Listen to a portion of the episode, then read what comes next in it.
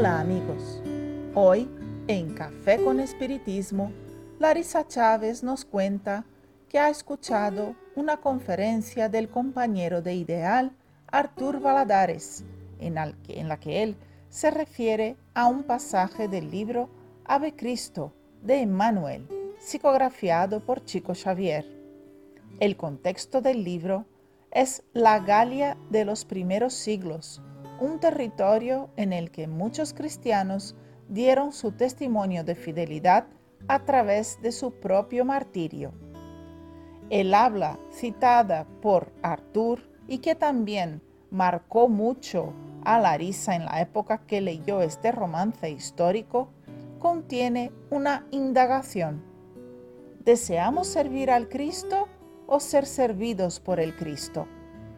En el capítulo del libro a la luz del consolador, objeto de las reflexiones de hoy, intitulado Invitación al estudio, Ivonne Pereira presenta problemas que van al encuentro de la pregunta ya citada.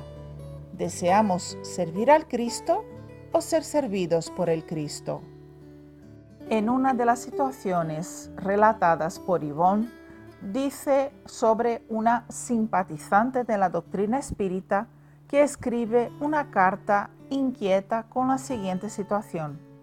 Su progenitora, que padecía una enfermedad reumática a punto de estar sentada en una silla de ruedas, fue conducida por ella a un tratamiento a un centro espírita y obtuvo una mejora, pero aún no estaba totalmente recuperada. Esta persona indaga a Ivonne cómo debería interpretar este hecho. Visto que ya había acompañado a otros enfermos totalmente recuperados con los mismos tratamientos, Jesús no la conocería? ¿Tendría el cielo sus privilegiados? Veamos la respuesta de Ivonne, que fue asertiva como de costumbre. No, hermana, en el cielo, es decir, en el mundo espiritual, no hay predilecciones, porque la ley que lo rige es de justicia y de misericordia, porque todos los compendios religiosos del mundo lo afirman. ¿Por qué entonces esa blasfemia? Si en un año de terapéutica espiritual tu madre todavía no ha logrado la cura completa, es visible que su enfermedad tiene orígenes espirituales. La cura completa depende de ella misma, más de su progreso espiritual y moral que de tratamiento físico. Esto se trata de una probación para expurgar delitos cometidos en una pasada existencia o en la presente existencia, un testimonio, un ajuste de cuentas con la ley divina, por ella transgredida.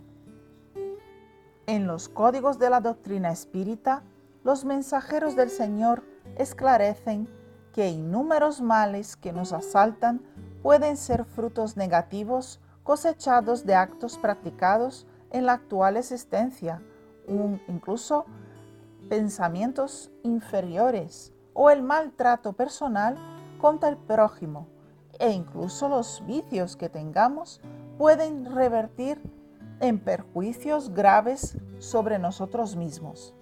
Por otro lado, estás equivocada cuando juzgas que Jesús prometió curar a alguien.